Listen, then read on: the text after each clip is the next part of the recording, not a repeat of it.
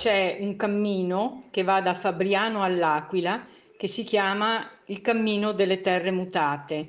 Io l'ho fatto l'anno scorso e ho attraversato tutte le zone terremotate, anche quelle successive al terremoto dell'Aquila. Un'emozione grandissima, oltre ad attraversare paesaggi eh, stupendi, si vede veramente cosa eh, è successo, cosa è stato fatto e cosa soprattutto non è stato fatto ancora.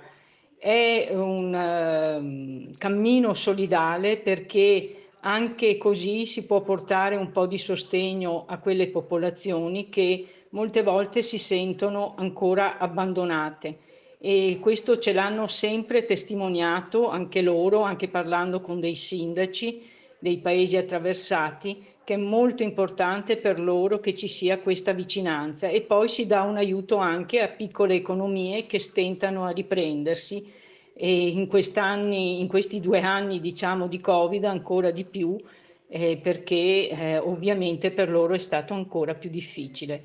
Grazie, io sono Vanna da Treviso. Oggi 6 aprile ricordate l'Aquila, ricordate giustamente i paesi del cratere.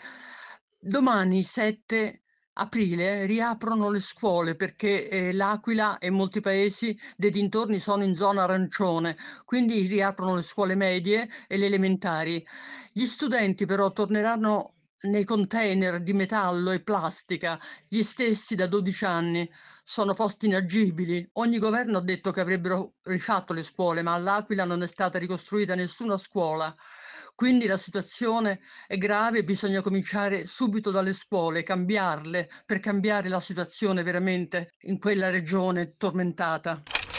Per favore, ricordatevi anche degli altri paesi vicini, non c'è soltanto l'Aquila, per esempio Castelli, il paese della ceramica, sta morendo, le botteghe sono tutte chiuse, hanno dato degli spazi provvisori che sono piccoli, poco funzionali e ci sono ancora tantissime persone che, vendono, che vivono in prefabbricati umidi, pieni di muffa, con animali che circolano troppi in condizioni veramente inaccettabili.